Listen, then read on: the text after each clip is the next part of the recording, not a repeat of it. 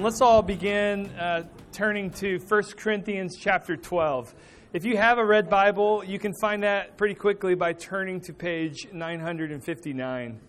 So 1 Corinthians chapter 12 this morning. I want to introduce myself and welcome you once again to Hope. My name is Joe Hack, and I'm the teaching pastor here at Hope. We are a church that exists to extend the welcome of Jesus to everyone who enters into our lives, especially into this room and into this house of worship. And so we are glad that you're here. If you have any questions about who we are, what we're about, um, what the welcome of Jesus even means or is, uh, then make sure you reach out to me after the service. I'd like to hang out near the coffee afterwards. Uh, but we are glad that you're here. As a church, we have been walking through Paul's letter to the Corinthians, First Corinthians. And so we are continuing that journey this morning uh, on 1 Corinthians chapter 12. We are walking through this letter passage by passage. And this morning we began a new series on the Holy Spirit. Uh, because for the next four chapters, really, in this letter, uh, the Apostle Paul is focusing on the Holy Spirit. The Holy Spirit in the life of individual believers, the Holy Spirit in the life, especially of the church.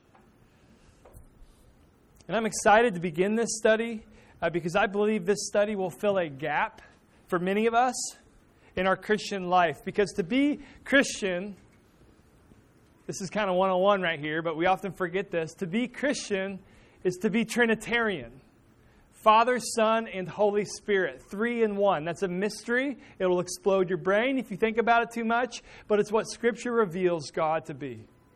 In His own word, He says, This is who I am Father, Son, and Holy Spirit. Now, here's the thing we may confess with our minds that we're Trinitarian, but often we confess with our lives that we're Binitarian. That means two in one. If we think about it, we relate to God as Father, we relate to God as Son all day, every day. But what about God the Spirit?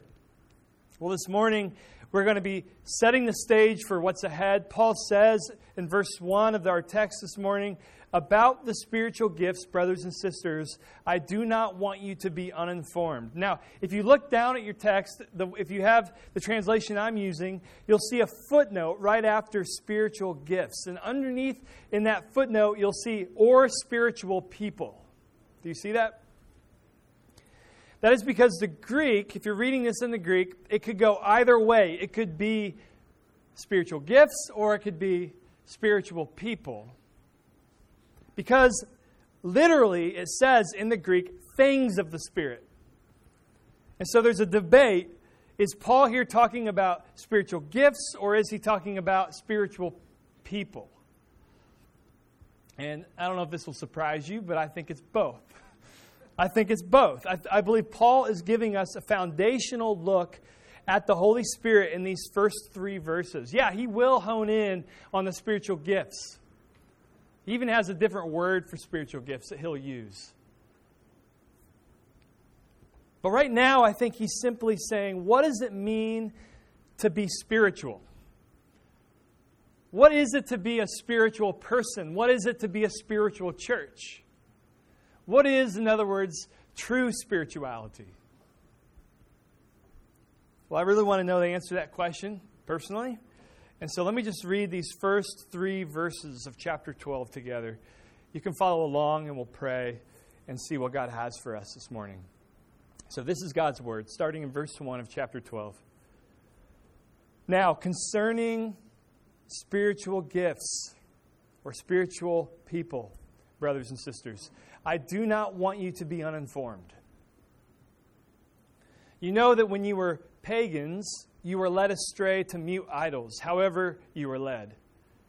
Therefore, I want you to understand that no one speaking in the Spirit of God ever says Jesus is accursed. And no one can say Jesus is Lord except in the Holy Spirit. Let's pray.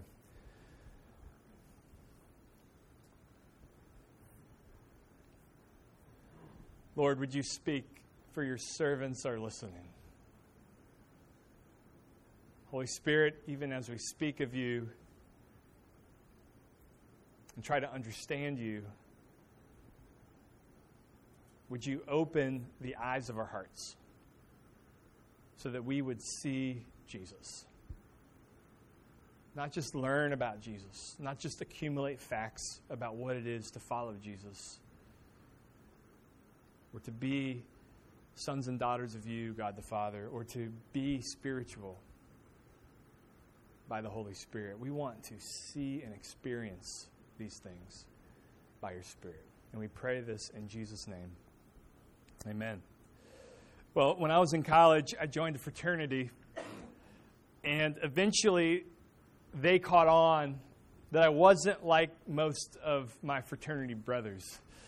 Um, on, the, on the one hand, I loved to hang out, I loved the chapter meetings, I loved our events, I loved our t shirts, all the above.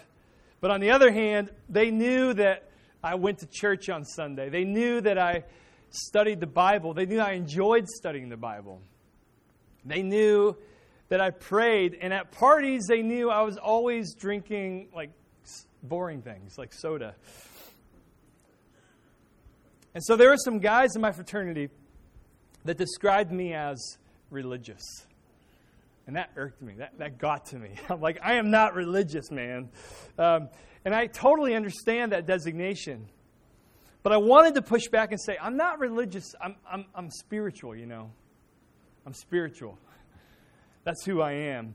And I know I wasn't alone because it was true of all of my Christian friends. Uh, we didn't like to be called religious. We liked to be called spiritual. It felt better to be known as spiritual and to think of ourselves as spiritual. To us, religion sounded sort of stuffy and self righteous, but, but spirituality just sounded better. It resonated better. I think we kind of all agree with this, right? We all sort of feel this way. We all want to be spiritual. In fact, I think spirituality and being spiritual is probably one of the last universally admired traits that we have in our cultural moment. I see this in my own neighborhood. When, when people find out that I'm a pastor, they admire my spirituality, and about everything else, they are kind of like weirded out. I am strange, but my spirituality they admire. Whatever that means, right? That's the problem. We don't really know what spirituality means. We are a spiritual culture. We have a high view of spirituality. We don't really know what it means, but we all like it. We all want it. We all admire it in others. Uh, the latest research poll confirms this. So 27% of American adults think of themselves as spiritual. And this is the interesting thing. We all admit and we can all agree that our culture is becoming more secular.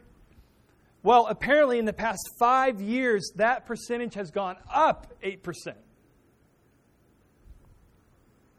In just five short years. This trend has a name spiritual but not religious, or SBNR.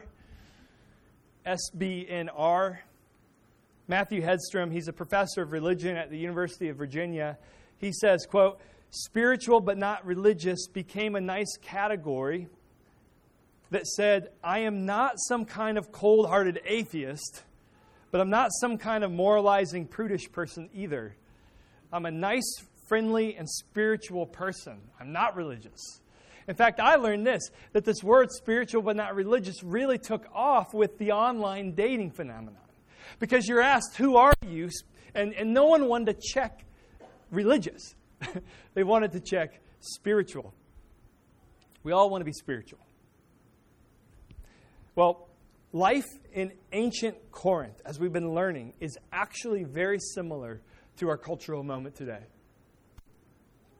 One of the reasons I've loved studying about ancient Corinth, as we've been studying this letter to a church, a small house church in ancient Corinth, is all of the cultural overlap despite thousands of years and thousands of miles of difference.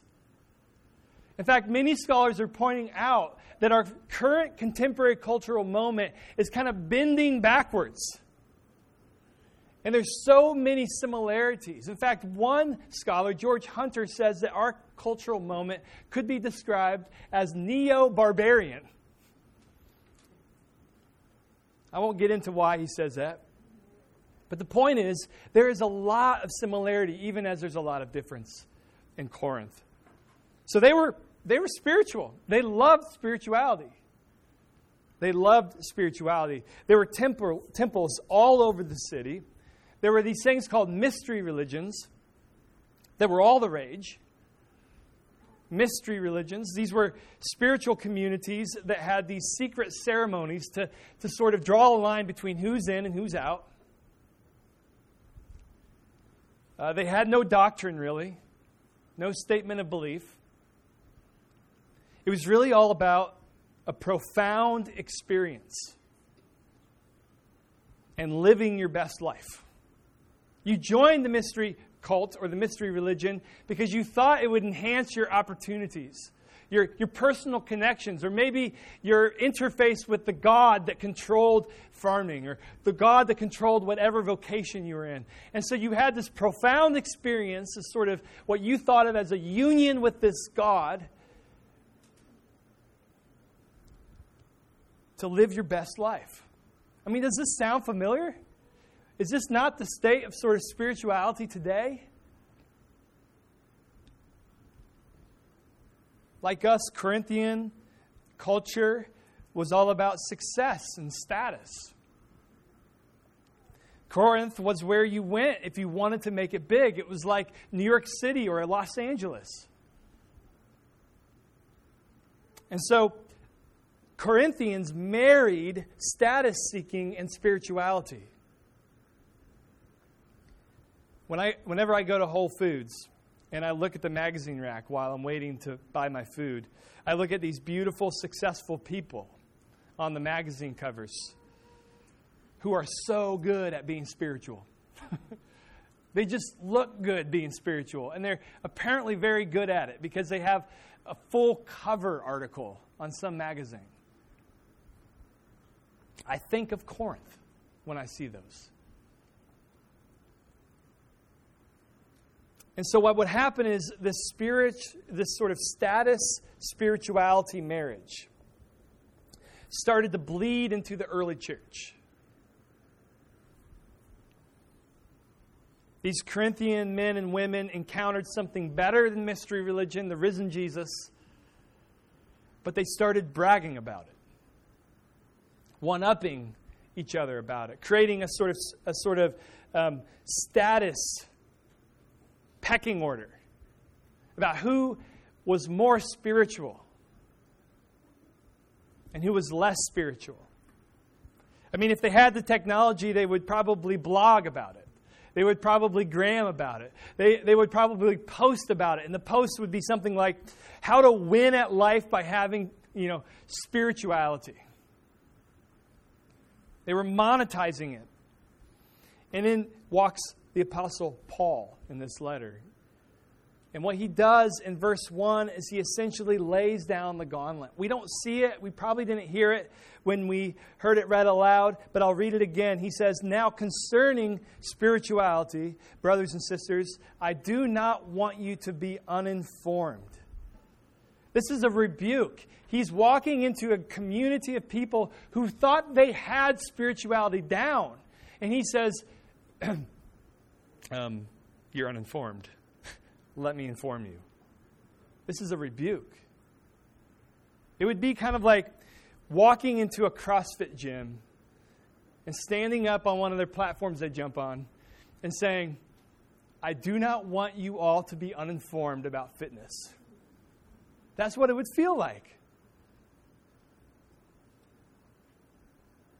Or like going to some conference of spiritual gurus who have blogs and who have magazine articles and walking in and saying, I do not want you, brothers and sisters, to be uninformed about the thing that you're really like proud of your spirituality. Well, that's what Paul does. That's what Paul does. He says, I'm sorry, but you really don't know what true spirituality is. And then Paul, I think, gives them a beautiful but concise definition of true spirituality in what follows. And like them, I think we need the clarity that he offers. And so, what is true spirituality? That's the question I want to ask.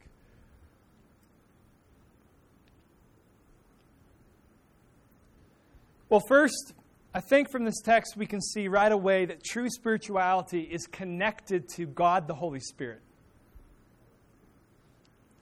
When Paul uses the word spiritual, this is what he means. To be spiritual is to be connected to God the Holy Spirit. Christians are never just vaguely spiritual.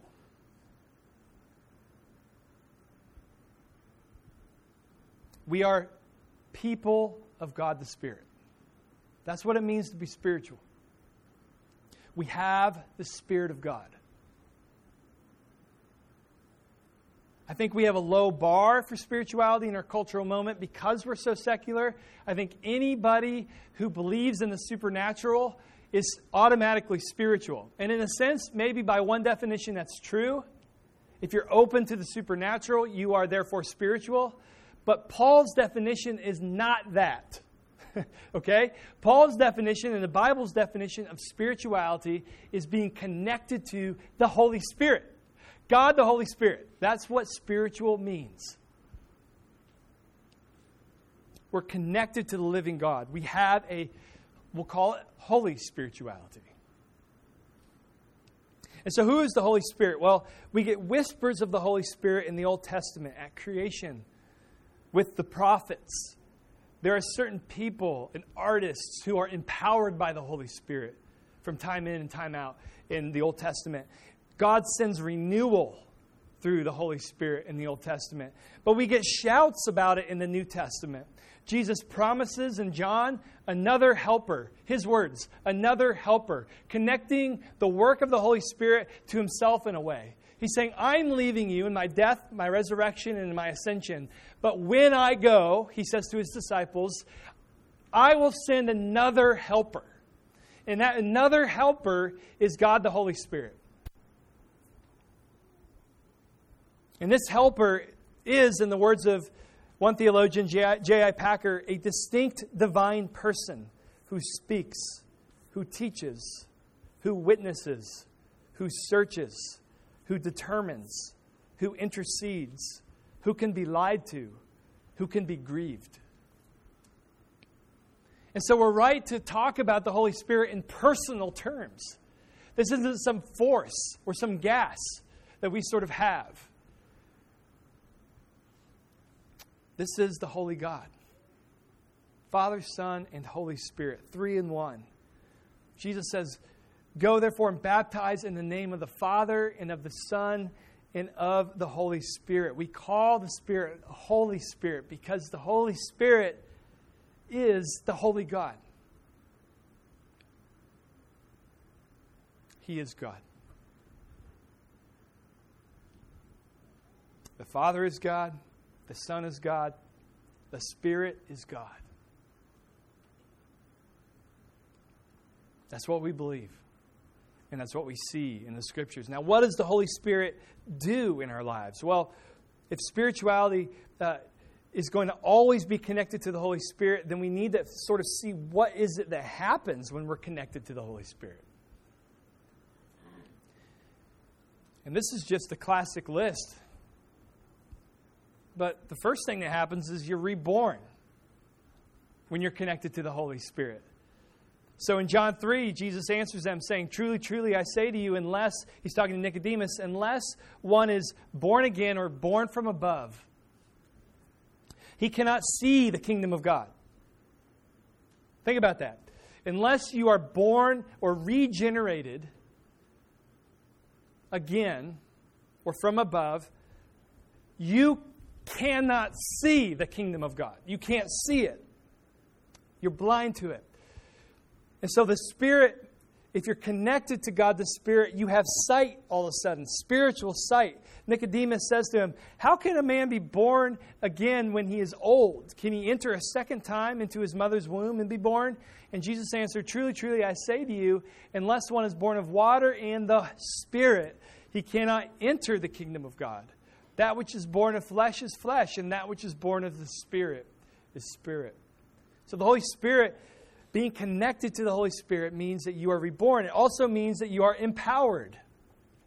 You are empowered. So Acts 1 8 says, But you will receive power when the Holy Spirit comes upon you. And you will be my witnesses in Jerusalem and to all Judea and Samaria and to the ends of the earth. Implying, therefore, that we do not live our Christian lives in our own strength, but by the power of the Holy Spirit. The Holy Spirit empowers us.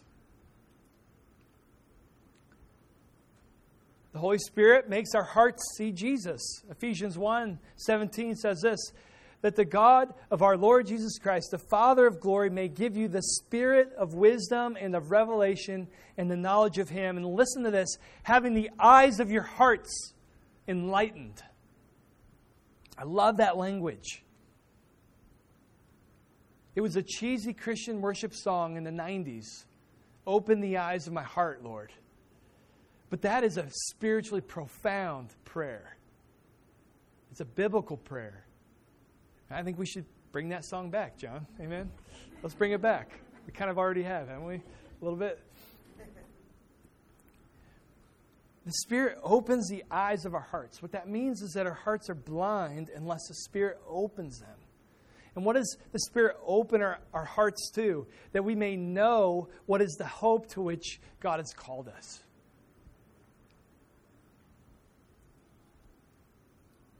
the Holy Spirit, when we're connected to the Holy Spirit, we start to look like Jesus. So 2 Corinthians 3:18 says, "And we all with unveiled face, beholding the glory of the Lord, are being transformed into the same image of the Lord, of Jesus, from one degree of glory to another, for this comes from the Lord who is the Spirit."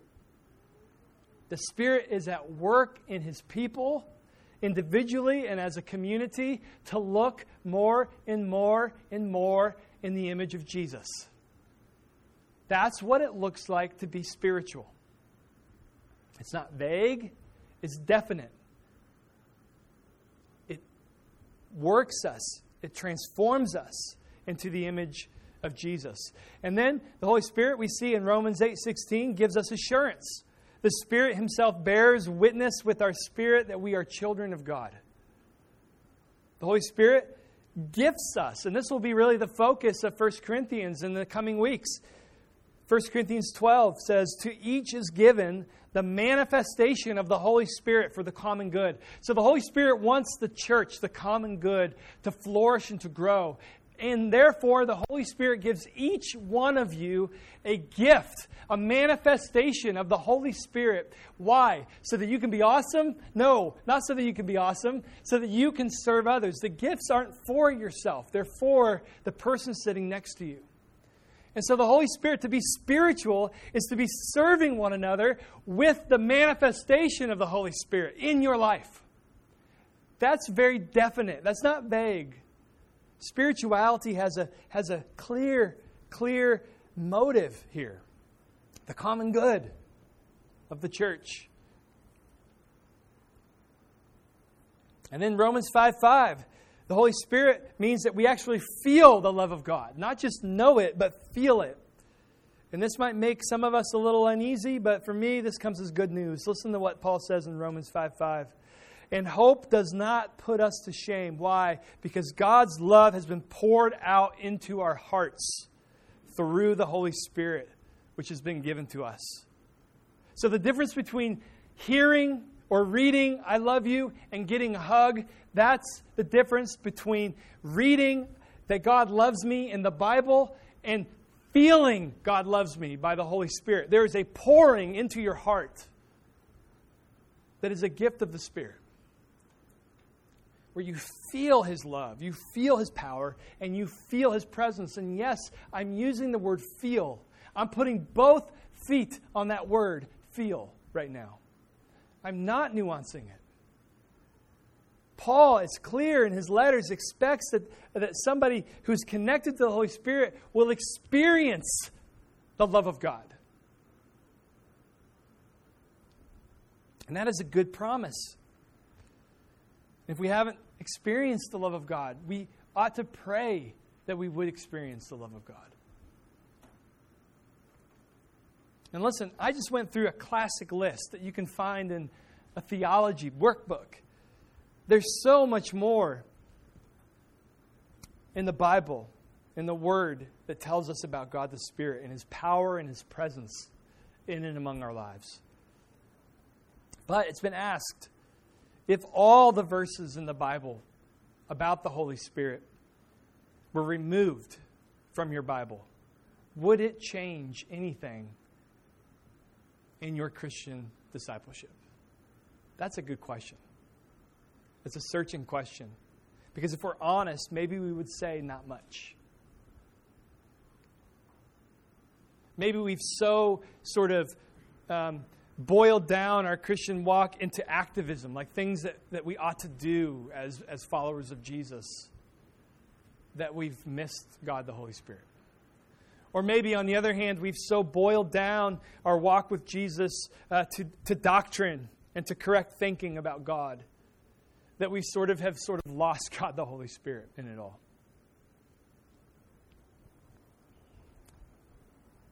If all the references to God the Holy Spirit were removed from your Bible, what would change in your life? so, what I want to do is, I want to spend this season getting to know the Holy Spirit. We'll be looking, as I said, at what it looks like when the Holy Spirit is manifested in the church in the coming weeks from the Apostle Paul and the gift that he gives us. This is going to be a picture of true spirituality because true spirituality is holy spirituality. It's the Holy Spirit in and among us. Uh, the 19th century London preacher Charles Spurgeon, he used to say this as he walked up to his pulpit. He used to say, in the words of the Apostles' Creed, I believe in the Holy Spirit. I believe in the Holy Spirit. I believe in the Holy Spirit. Like with each step, because in those days you walked up like a spiral staircase in order to preach. I believe in the Holy Spirit. I believe in the Holy Spirit. I believe in the Holy Spirit. And listen, you can do the same. You may not be walking up to a pulpit, but as you walk to your job, as you walk toward your child, as you walk towards your friend, your boyfriend, your girlfriend, your spouse, as you walk towards your, your, um, your neighbor, you can say, I believe in the Holy Spirit. I want you to turn the keys off in your car, and as you're walking towards your house, where your family is, or if you're walking towards your job, where that tough colleague is, I want you to, with each step, just simply say, I believe in the Holy Spirit. I believe in the Holy Spirit. I believe in the Holy Spirit. And I think in doing that, you will indeed be inviting God the Spirit into that circumstance, into that relationship. His presence, His empowerment.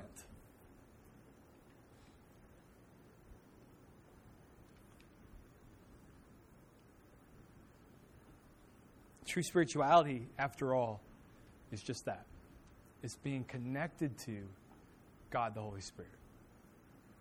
There's a few other things that we're just going to briefly talk about before we wrap it up this morning, and it's this. Number two, true spirituality is God centered. So, Paul makes this very clear in this letter. So, if you were to turn back, and you can if you want, to chapter 2, verse 12, you'll see what Paul says about God the Spirit. He says, Now we have received not the Spirit of the world, but the capital S Spirit who is from God, that we might understand the things freely given us by God. And so Paul right away is drawing a polemic or a difference between how they understood spirituality and how followers of Jesus understand spirituality. Followers of Jesus, according to Paul, receive the Spirit from God. So it's not something that you sort of stir up inside of you. Do you see? I think a lot of us, and certainly the Corinthians in this day, thought that spirituality was essentially self generated. Um, it's like we have a spirituality gene that just needs to be agitated or, or woken up. Or I think of those glow sticks that my kids play with sometimes. You know, you just have to snap it and it starts glowing. It's like all of us are sort of a spiritual glow stick that just needs snapped, you know? And, and, then we're, and then we're spiritual all of a sudden. But that's not really the picture we have. From Paul, he says, he says, but the Spirit is from God. From God. It's a gift to us that we receive. And so it's not self generated. And then in our text that we read this morning, we learn it's not self centered, but it's God centered. He says in verse 3 Therefore, I want you to understand that no one speaking in the Spirit of God ever says Jesus is accursed. Now, this is a famously hard to interpret line of text. Because in the Greek, the word here that he uses is actually Jesus curse. Jesus curse. That's it. Jesus hyphen curse. And so what we need to do is we need to figure out what Paul is saying. And there's two, really three options. The first option is whoever says Jesus is accursed, is accursed. So Jesus curse, and we add and we add the word is in between. Jesus is accursed. The other option is to say Jesus grants a curse. So whoever says Jesus grants a curse. And there's the other option Jesus is a curse. So you can find out real quick why this is a hard one. But I'm drawn to the option about Jesus grants a curse because we now know that in Corinth they have discovered, archaeologists have discovered these things called curse tablets. Curse tablets. And, and these ancient Corinthians in the time of Paul would consult these curse tablets. They had like curses on them from sort of the deities of their, of their culture. And they would curse their rivals with these curses and these curse tablets. And the rivals would be rivals in sports, and rivals in business, and ex lovers. Lawsuits that were going on. And you would simply have this, like we have books on our shelf, and you would be like, you know what? I don't want it to go well for them. So you would, you would issue this curse. And so for, for me, it's no stretch to imagine that these Corinthians, as they encounter Jesus, they're like, Jesus is a superpower God. And I can, like, you know, really tap into him in order to sort of live my best life and, and, and sort of watch them go down. And Paul's saying, if you have the Holy Spirit, you're not going to do that. You've missed, you've missed the boat about Jesus if you're going to do that.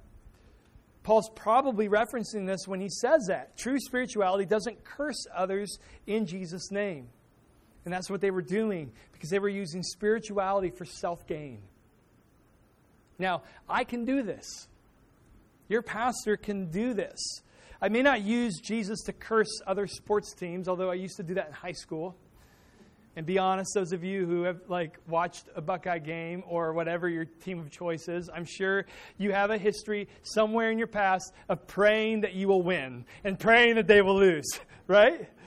Can I get an admittance here? Is there is this an honest space? Okay, have have we done that before? I mean, I see people on TV doing it all the time, right? It's like it's like March Madness is coming up, and right there towards the end, with the when everything's coming down to the wire, you'll see people doing this, like. What are they doing? What are they doing? Well, they're doing something very Corinthian. They are. They want to win, they want to advance. And they want the person who stands in the way of that advancement to go down and to lose. And that's what it is that they're doing. They're saying, Jesus, curse them. I want my business to win. I want my athlete to win. I want to move on from my ex lover, like whatever it is. And Paul is just simply saying, You can't do that. The Holy Spirit is not behind that. Oh, but so often spirituality becomes selfish in my life. It just becomes about me, it becomes about my advancement in life. I can become so interested in spiritual practices that I become more and more obsessed with myself and impressed with myself. And I can drop all kinds of balls with the relationships in my life. Uh, but a holy spirituality creates a giving attitude towards others, not a taking attitude. And so the Corinthians had what I will call a magical spirituality. Magic in that day is all about manipulation for self gain. And so often we can approach ministry with magical thinking. I'm doing this so that God will manipulate my life in order to be what I want for life and in order for me to have my best life. And, and, and, and honestly, it's all kind of about me in the end. And I think this is a good test. Paul would say, No, no, no. You misunderstand the life of the Spirit in your life. The Holy Spirit is not about self advancement. Well, then what is it about? This is the last point. True spirituality is connected to the Holy Spirit, it's centered on God, and it's confessing Jesus as Lord. True spirituality confesses the lordship of Jesus. Paul talks about the lordship of Jesus in his letters 220 times. We don't have many letters in our New Testament from Paul. I mean, most of them are Paul's letters, but there's not a ton of letters. And so for him to reference the lordship of Jesus 220 times is unbelievable but he did it over and over and over again. In fact, Jesus is Lord, which is what we have here, is probably the most ancient confession of faith that we have. And Paul says true spirituality leads us to confess it. Jesus is Lord. Do you want a definition of true spirituality? It's right here. True spirituality is confessing the Lordship of Jesus. The Holy Spirit causes us to do that. Now, what does that mean? Well, it's three things it's a head nod, it's a heart posture, and it's empty hands. It's a head nod in the sense that to confess the Lordship of Jesus is to affirm with our minds that Jesus died, that he, that he rose, and that he's coming again. There's an intellectual component to confessing the Lordship of Jesus. We are saying with our brains, yes, Jesus is who he said he was. But confessing the lordship of Jesus is so much more than that. It's a heart posture. I love theologian Anthony Thiselton. He says, to confess that Jesus is Lord, kurios, the Greek word, involves the whole self in an attitude of trust, obedience, commitment, loyalty, and reverence to Jesus as the Lord who has the care of one's life. Paul says, You were bought with a price. You do not belong to yourself anymore. You belong to the Lord Jesus. That's what it meant to confess the Lordship of Jesus. It wasn't just a head nod, it was a heart posture. In Paul's day, if you confessed, Caesar is Lord. In Corinth, if you confessed, Caesar is Lord, it was more than a head nod, it was a life approach. It was a posture of commitment and loyalty and trust to Caesar. And so to say Jesus is Lord, it's more than a mental assent. It is a life approach that Jesus is my loyalty and my trust and my commitment. And so it's open, it's, it's, a, it's a heart posture, and finally, it's empty hands. When you confess that Jesus is Lord, you drop everything at his feet. You drop your past at his feet. You drop your present at his feet. You drop your future at his feet. Your dreams, your, your fears, your job, your family, your relationships. You give everything to him. And that is the greatest gift. That is the greatest gift. That is the greatest gift. God the Holy Spirit enables us to drop everything at the feet of Lord Jesus. You all know this. There's nothing better than good leadership. It makes everybody in the organization relax. I was able to relax on my sabbatical because I know we have good leaders. And that's what the lordship of Jesus is times a million. He's the best leader ever lived, and we can trust him with everything in our lives. We can lay down everything before Him. And so to be spiritual, Paul says, is to say Jesus is Lord, which is to relax into the lordship of Jesus. It's to relax into the leadership of Jesus. It's to relax and to be loyal to Jesus. It's to relax and to give our trust in Jesus. It's to relax and to say, I am so tired of trying to be Lord of my own life. It's to relax and to say, whatever else I'm trusting in does not deliver. These things that don't deliver, Paul says, are mute idols. They have no power. They have no power at all. And yet we're led to them, Paul says. We're led to them. But no, think about them. All the things that we want to grasp onto and that we want to sort of be loyal to in order to sort of get our life right, how has that worked out for you? Your job, money, success, health, these things promise so much, but Paul says they're mute. They can't speak, they have no power. They can't deliver. Now consider giving everything in your life to Jesus. That is true spirituality.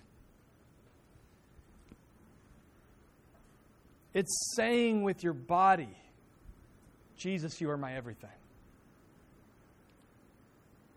You're saying with your heart, not just your lips, there is no political leader who will make my life okay.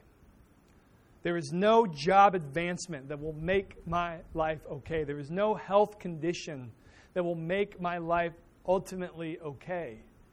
It's saying with all of you, no job, no romance will solve my problems. Only Jesus. That's true spirituality. So, Lord, we ask that you would grant us true spirituality in this church. We recognize, Lord, that there is a backbone to our spirituality. It's connected to you, God, the Spirit. It's not vague, it's defined, it has a shape. But, Lord, we also see that to be spiritual is to forget ourselves in worship of you and in service of others. I just pray, Lord, that that would happen. That would happen in our lives and in this worship space.